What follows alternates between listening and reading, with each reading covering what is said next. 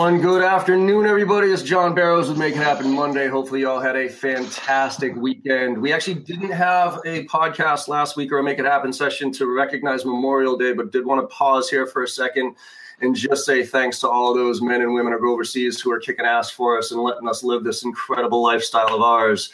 And just as a reminder, everybody, um, the the J Barrows store where you see all this Make It Happen gear 100% of profits and proceeds goes to veterans in the arts. So if you're looking to support veterans and get some cool gear to motivate yourself, please join, uh, check out the store, and we write that big fat check at the end of the year for all the profits that you guys. So I want to thank everybody for the support on that, and also thank you for support on the podcast because we hit hundred thousand downloads recently, which blows my mind. Really appreciate all the feedback and insights. And with that I am actually super excited for the, today's. Not that I'm not excited for other ones, but I'm really excited for this one. First of all, we uh, had to reschedule it once, uh, so we're back on track. And this is one that I, I, have a lot of questions about. So I wanted to introduce it and welcome our, friend of mine, Chris Orlob from uh, Gong. Chris, say hi to everybody. Give a little background, your little 30 second about what you, where you're coming from, and what Gong's all about. Yeah, super excited to be here. Um, it's been too long time of a coming, I think. But my name's Chris. I run product marketing over here at Gong. Um, short story is previously I was co-founding a company that was competing with Gong, or probably attempting to compete with Gong. That's probably the the more accurate uh, situation. We ended up joining forces. Uh, but before that, I was a regional sales manager over at InsideSales.com in Provo, Utah. Uh, started off as an SDR worked my way as an account executive, ended up in that last position. And uh, that's my background. Super excited to talk about what we have on the table here. I love it. And and by the way, I got to give you guys kudos. First of all, you said the new branding's coming out today. So yeah, new, new brand. No more Gong Blue. It's like the vintage stuff that's hopefully going to be like sold on eBay for thousands of dollars 20 years from now or something like that. I'm sure you got cabinets of it too. So keep it close. But but so your new brand, new website looks awesome. Uh, and one of the things that I just want for everybody out there listening right now, uh, I get asked all the time, John, what um, what podcast should I listen to? What blogs should I read to educate myself? And the number one that I almost always recommend is Gongs because you guys put out some incredible content that's not just about somebody's opinion or whatever, but really is backed up with data. So I wanted to give you huge kudos on that. We're going to dive Thank into you. some of those. Um, but I wanted to I wanted to start with kind of a bigger picture, right? Um, and this is the whole is cold calling dead? I, I hate that question, but I'm going to put a little bit of a different spin because I think it's absolute bullshit. I think cold calling is still alive and well if done right, and if it's part of the package, right? Um, you know, it's no longer 100 dials a day and just blindly making cold calls, but the phone is not dead. Um, but something shook me a little while ago, and this is why I'm really interested in your perspective on this. I wrote a blog post probably I don't want I want to say a year ago that said I think the phone is going to make a raging comeback, right? Because I saw a couple of emails written by these artificial intelligence bots that were highly personalized and better than a sales rep could ever write. So I'm like, well, shit. In a year or two, none of us are going to trust a single email that's or like email that's in our inbox because it's all suspect, right? So with that, I was like, well, phone that's the final frontier that like that's the part that robots and technology is not going to be able to take away from us because of empathy because of listening to tone and that type of stuff. But then i saw the fucking google home thing call up and make a hair appointment. And then the, the hair appointment was like holy shit. But when it ordered chinese food from somebody who could barely speak english and w- was able to navigate that conversation and do some like and, and be able to understand what that person was saying i was like uh-oh. So i guess my question for you is with your background with insidesales.com with now you know and starting another company and, and i mean you guys are all in on phone. That's it right? I mean that's that's what your focus is. So you've bet your entire business and there's a huge amount of money going into this space too. So so there's obviously something that says phone is still going to be around, but where do you see the future of phone going, um, based with the Google and all that other stuff and, and AI stuff going on?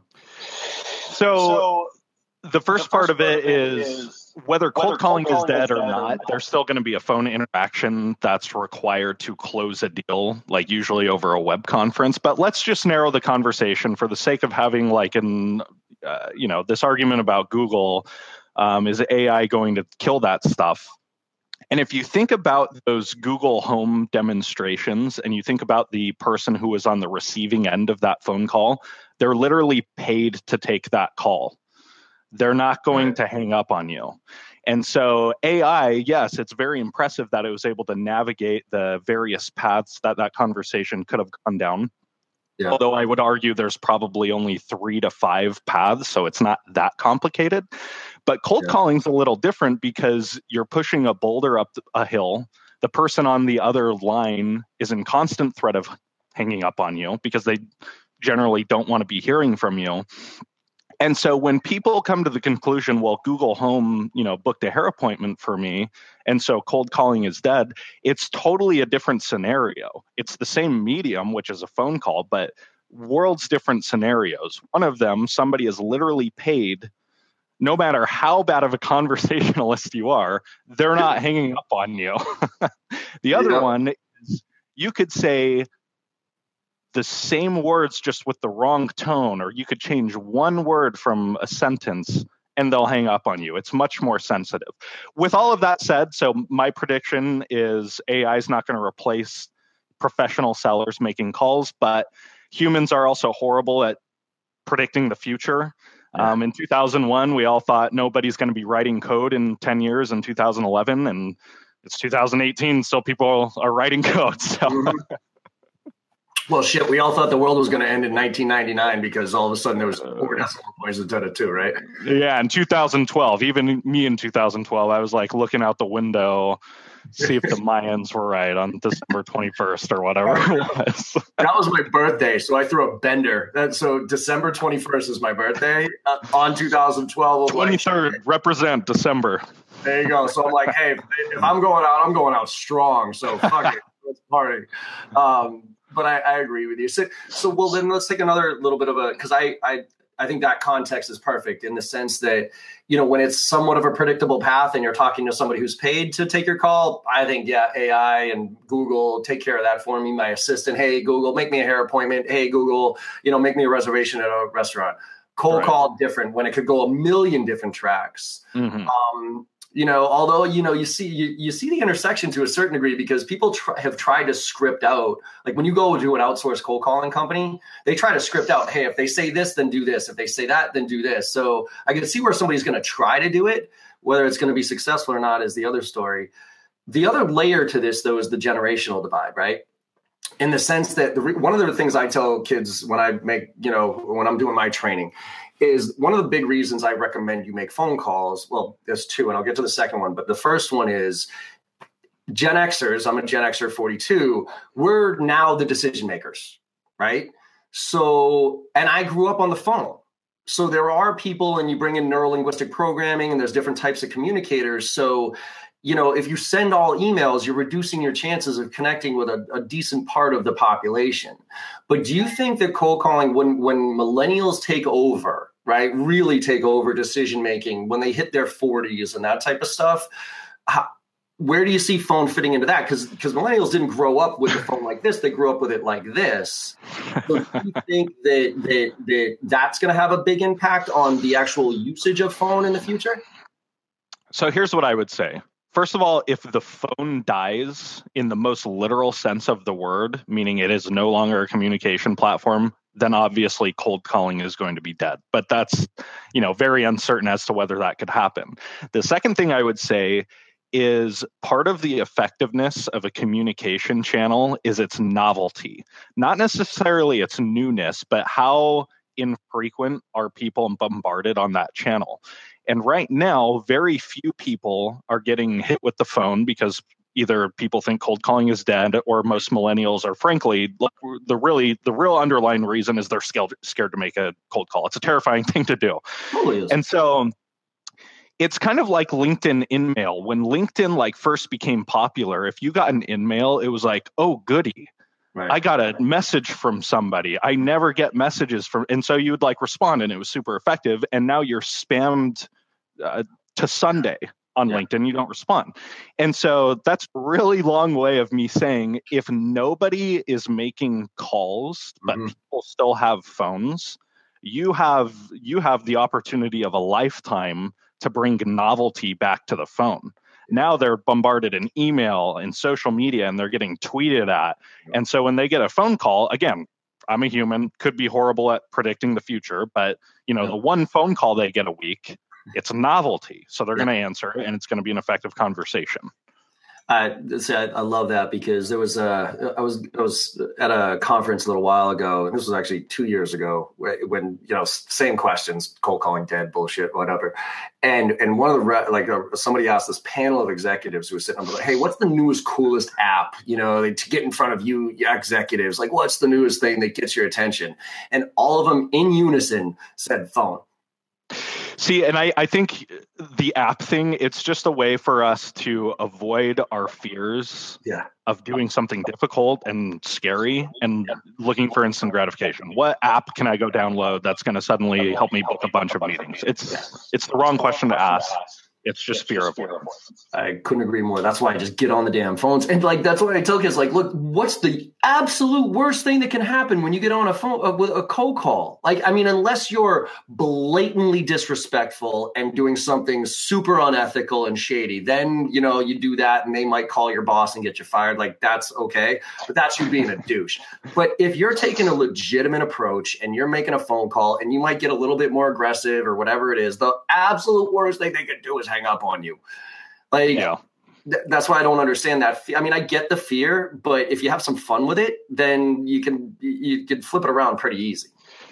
Well, the, I think the fear comes from this lizard brain concept. Like we, as humans, I won't get into like brain science, but we have this uh, amygdala, and that part of the brain developed in a time where humans lived in very small tribes. Mm-hmm. And the reason we're scared of getting rejected on the phone in today's day and age when we don't live in tribes is our brain is built for the day and age when we did live in these small tribes. And if we got rejected from a tribe a million years ago it literally meant we were going to die because we were ostracized from the tribe. We were kicked out into the wilderness. You know getting rejected was actually a big deal a million years ago.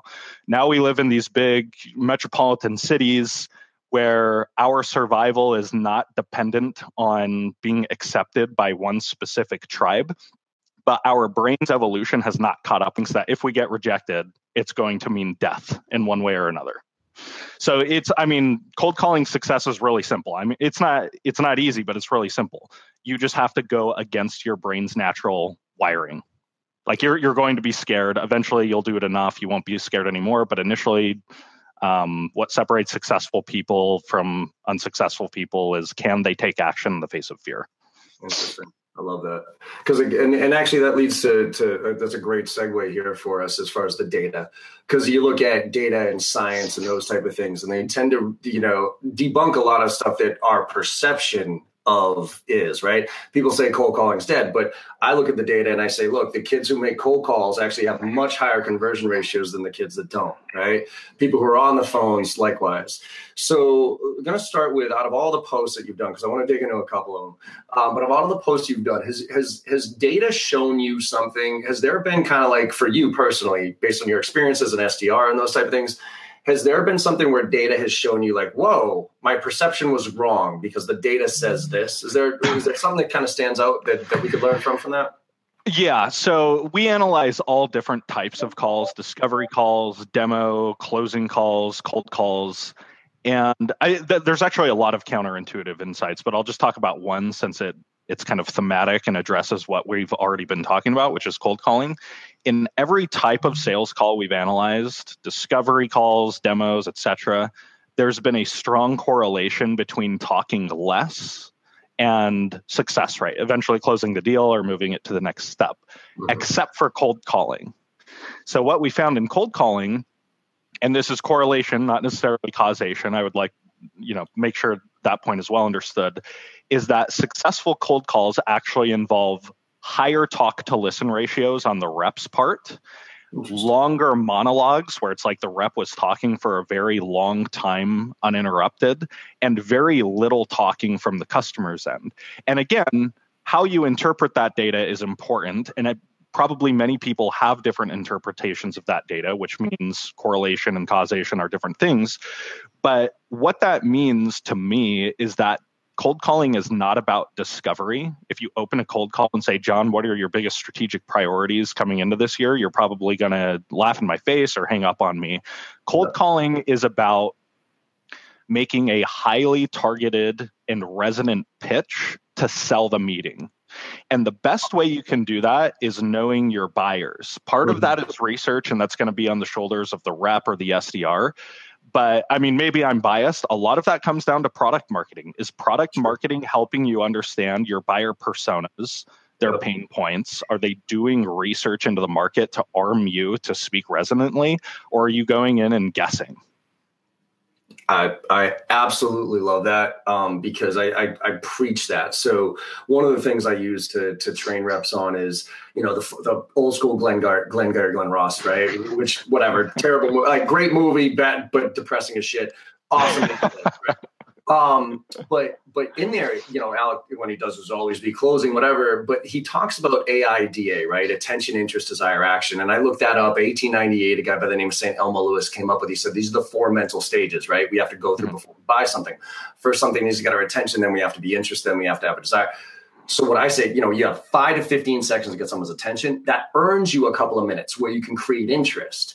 And that's what you're selling. When you're making cold calls, you are not selling your solution you are selling time you are selling interest you are selling the next step yeah. so, so that makes total sense to me on a cold call that because you're I, I I couldn't agree more. Where some kid calls me up out of nowhere and says, "So, John, tell me about your priorities for the year and what are your?" And I'm like, "Fuck off! Like, who are you?"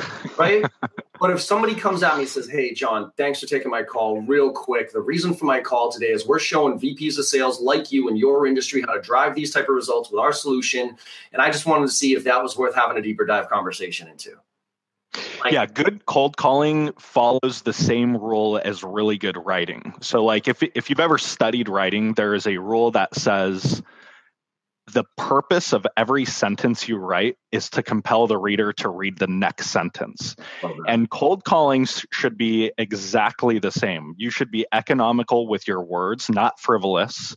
Every word and every sentence you say should design be designed to prolong the conversation, whether it's getting them talking or getting them listening to your next sentence, which in turn it is, is designed to get them to linger.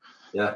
Uh, that that's awesome, man. Because I I think that's what a lot of people uh, make the mistake of when cold calling or leaving voicemail messages is they're literally trying to sell their product or service during that call so they treat it as a quick discovery or something. Let me ask you 15 questions before I, you know, throw up on you, or you know, let me just tell you literally everything about what we do to see if you're interested in buying from it. But if you segment that down into five, that's why I love the AIDA because it's the same thing with uh, emails, right? The subject line gets my attention the first sentence tells me whether or not I'm interested in having this conversation, like in reading the rest of it. The next part is your value proposition to create my desire to say, oh, I want that. And then there's your call to action. Yep. Right. It's the same thing with calls. Literally, the first few words that come out of my mouth make a difference. So go ahead. No, well, I was just going to say um, it, what I was thinking the entire time are selling does not come down to knowing what tactics it doesn't come down to knowing the tactics and strategies. It comes down to knowing which tactics and strategies apply to which situation. Because AIDA you know if you took that as a generalized strategy to apply to all of your sales calls you'd fail miserably. You know if you enter a discovery call and you're thinking in terms of AIDA, not going to work.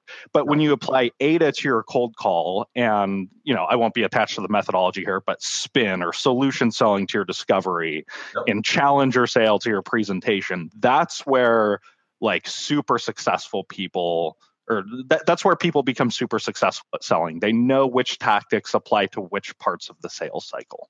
No, I love it, and that and that it's actually interesting because that going back to the A, right? Attention. You put out a post a little while ago that that helped and hurt me. So based on data, right? Because you've heard me, you know, everybody. There's one of my favorite nuggets is, and I say this like when you introduce yourself, it matters right? So when you call up and say, hi, blah, blah, blah, this is John Barrows from so and so, that actually automatically puts the, the, the buyer in a mindset of, oh, this is a sales rep. Let me figure out how I can get off this call. So you want to disrupt that a little bit. So, so we talk about powerful and weak introductions. And one of my favorite powerful introductions, and I'm psyched it was on your list, um, is the reason for my call is, right? Mm-hmm. So it gets right to the point. But you brought up another one that I rail against as like the shittiest way to introduce yourself. But you said it was like the number one way. And so based on data, I've stopped shitting on it as much. But it's the hey, how you doing today? Or yeah. the better one, which was how have you been? How have you been was so so here's a couple things I would say about this. First, I have two. Number one, you can't compare how have you been to the reason for my call because they are different openers that can be used in conjunction. They serve different purposes. So one is not better than the other. Um, in fact, I would say, like, just you know, based on my own tu- intuition, not data, the reason for my call is actually a better opener because it's timeless. Right. It's built on like human psychology, humans crave reasons, whereas how have you been is going to have a shelf life. Yeah. I can't. Ever since I published that article, I've probably gotten 30 cold calls where somebody thought it was clever and cheesy to open with, "Hey, Chris." How have you been? Yeah. The first time I thought it was funny. The second time I was already past it. I was like, I need to write a new post already because this one's already done. Yeah. so that that's one point I would make is uh, the timeless stuff, like stating the reason for the call, is what you really need to master this other stuff has shelf lives. Like, did I catch you at a bad time? At one point, it was probably successful. We found out that it's 40% less successful than our baseline, um, which goes to show a lot of these techniques have shelf lives and you need to be on the cutting edge of your profession. Uh, and that's why I talk about split testing and trying new things all the time because what what what worked last year is not working anymore. You know that I rail on that that uh, that shitty uh, breakup email of one two three stuck under a rock or getting chased by a hippo, right? Yeah. But three years ago when SalesLoft came up with that, it worked like a charm. Yeah. Because you know the first I thought it was hilarious. Yeah, and now I'm like as annoyed by it as you are. like you know, because the first time you get that, you're like, oh no, I'm not stuck under a rock, right? But then the very next time you get that, you're like, oh shit, this is a technique, right? So so that's yeah. why I think what you guys are doing with the data. Uh, and Brian Carville asked, like, uh, Brian, just go to gong.io uh, and go to their blog. We'll post it in the in the uh, questions here. But um, he said, hey, how can I get to that? Um, and it looks like uh, we just posted it there. So, um, but that's why, like, gaining insights out of that data uh, is invaluable right now to keep reps on top of what is the what's working now. even um, subject lines, like I I tell reps, and here's a tip for everybody listening. But you know, people ask me, John, what's a good subject line? I'm like, I don't know because again, it changes so frequently. So just go on, literally go on Google and type in best subject lines 2018, and somebody like Gong on the email side of the house is doing research and reports of high open rates, low open rates, those type of things, and you just have to follow those trends. Yeah. Because there are some fundamentals, and I think a lot of the fundamentals, and I appreciate you kind of bringing this stuff up, is based on the psychology of humans and and how we are wired. So I don't think I think that is is going to be. That's why I, when people ask me, John, what books do you recommend? I don't usually recommend sales books. I recommend psychology books like yeah. Influence by Robert Cialdini or Selling with NLP. You know, The Unfair Advantage, those type of things because human psychology is a science that is historic and has lots of data points, whereas sales has minimal data points and changes on a regular basis, right? Yeah, and speaking of, uh, it just reminded me of it of it because you said influenced by Robert Cialdini. Um, stating the reason for your call, they did like this research. You're probably familiar with this if yeah. you read the book, but they yeah, they had a bunch of people go up and ask if they could cut in line to make a Xerox copy, and like 43% of the people said sure. Right. And then they said, Hey, can I cut in line because I have to make a copy? A copy. The reason that is not valid, it's like obvious, but because they said the word because and then stated a reason, there was 94% compliance. I think that's the right number. And that hasn't changed. So just like you're saying, like, 80% of your studying and self development should be on this timeless stuff psychology, behavioral economics, understanding like how the human brain makes decisions, and then spend the rest of your time experimenting with new techniques and evolving your approach. Love it. Yeah, that's uh, it, I, it's so important to stay. A, that's why I think psychology majors a lot of times make the best sales reps because they understand how human interaction works, as opposed to just using a technique because I was told to use a technique. They understand fundamentally why, and and that reason, by the way, translates into one of the next questions I'll ask is questioning. Um, I actually think I found that by giving people the reason for my question, they're way more open to giving me the answer. So, for instance, a lot of times when you ask the question, right, it's the the, the person on the, the the client or the prospect is kind of like, all right, sales rep, why triggers defensiveness, right? There's yeah. because in the back of their head they're like why are you asking that question and what are you going to do with it? Right? So what i do is i tell them why i'm asking that question. So i'll say hey you know could you help me understand what are the priorities? When your ceo stood up in the beginning of the year and said these are the three things like what what were those three things? The reason i ask is because if i can't impact those then it's not worth us having this conversation. I love that. I, I, I wish I have tried that in my career and like had that insight to, that that you just had but uh that's new to me. That and i think it's amazing. I want to i want to go test it out. Try it out. It's it's a game changer because you'll literally hear the person be like oh okay you know what i mean? Like oh well okay. I love um, it and so as that relates to questioning you know one of the things that the, the most recent one and then you know we've got about three minutes left here but um the the closing one. You said closing techniques are dead. Um, now I train closing techniques, though. Obviously, you know we could have a debate on this for a whole other show. But what was the big takeaway? Because I think the takeaway here was was more important than the than the title. Um, but what did you find with the data about closing and the success of closing as it relates to the closing call versus the discovery call? Yeah, and and in hindsight, um, I probably could have chosen a better title for that article oh, because got me to open to, it. yeah, exactly. uh, um, what we found is that we analyzed all of the calls throughout a sales cycle. And I went to my data science team and said, Hey, we haven't analyzed closing calls yet. Let's look at the difference between a successful closing call, one that leads to a closed deal, and one that leads to a lost deal and they pored over the data and i pored over the data for weeks and there was literally not a single difference that we could find except for one which i'll direct the listeners to the article to find out yep. but the point is there was no difference between these closing calls that led to success or not success and there were wild stark differences between calls that happen earlier in the sales cycle and so long story short the takeaway is the things you do early on set the trajectory more so than the things you do late in the game. If you had a shitty discovery call and a shitty demo, and then you get on a closing call, and I don't care how much conviction you uh, you know exude through your tonality or whatever the hell people are saying these days if you didn't do the front end of the sales cycle right no slick line is going to help you close no amount of belief in your product and you know vision none of that's going to help you but if you set the stage right early on and then at the end you simply exercise decisiveness which is really what closing is i hate the i don't hate the word closing but i don't think it's an accurate word i think the right word I can see why this is not adopted because it's clunky. It's exercising decisiveness on behalf of your prospect. Now that comes into play.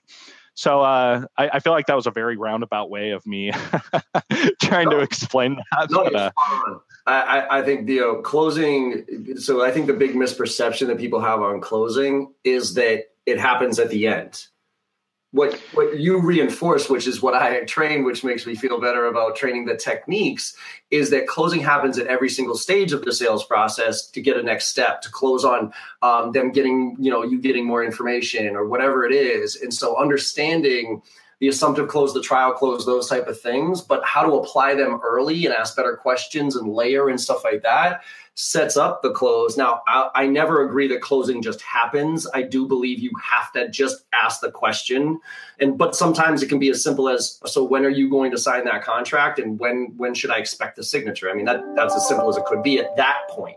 But early on, yeah. is exactly early on is is making sure you're doing all those right things because uh, ultimately that's why I disagree with a lot of you know I'm not going to name any names, but there are some sales trainers, some sales training orgs out there that still are Wolf of Wall Street, stuff it down your throat. What you don't want to make money? Blah blah blah. well, then I don't know what. Like, dude, like fuck you. If if some if some rep, I mean, maybe that's good for used car salesmen still, but in the world of B2B selling, hardcore closing techniques at the end of the sale are are about as old school as it gets and data shows are absolute bullshit. So yeah, for yeah. that. awesome, Chris. Well, I look, I uh, we I think we could have this conversation. We could go all day with this conversation because I got so many questions around the data, but.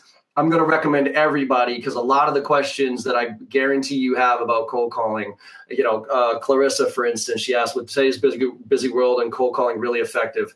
Yes, it is if done right, Clarissa. And if your audience under, you know, if your audience is on the phone, there are some audiences that don't have phone or whatever it is. So yeah, that so understand your ICP, understand your personas, but get better on the phone. We didn't even talk about all the other stuff that we said before this, Chris, as far as where where voice is going with Alexa and Google Home and that type of stuff all you have to do, we everybody. follow up. We, we have to have another one of these. we'll absolutely have a follow up because I'm all I'm going to say to those those skeptics out there is look at the data that that Gong is putting out there, and all you got to do is follow the money. Amazon, Google, Microsoft, like literally the biggest companies in the world are putting all of their money into voice.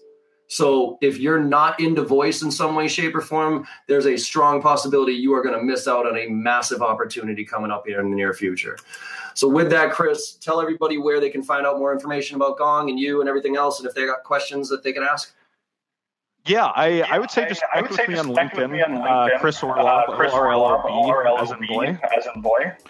Um, and take a look at the the posts we've put on LinkedIn, not just our blog. They're going to be the same content, but LinkedIn has the benefit of hundreds and hundreds of comments, and they're always really interested to or interesting to read through.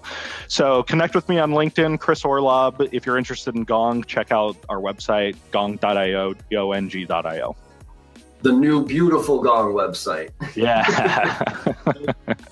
awesome, Chris. Well, thank you so much. We're definitely going to have you back on here uh, in, a, in a month or two, but I really appreciate your time. And uh, everybody, keep the questions coming. Keep crushing it out there. Get on the phones, but do it right and have some fun with it, ladies and gentlemen.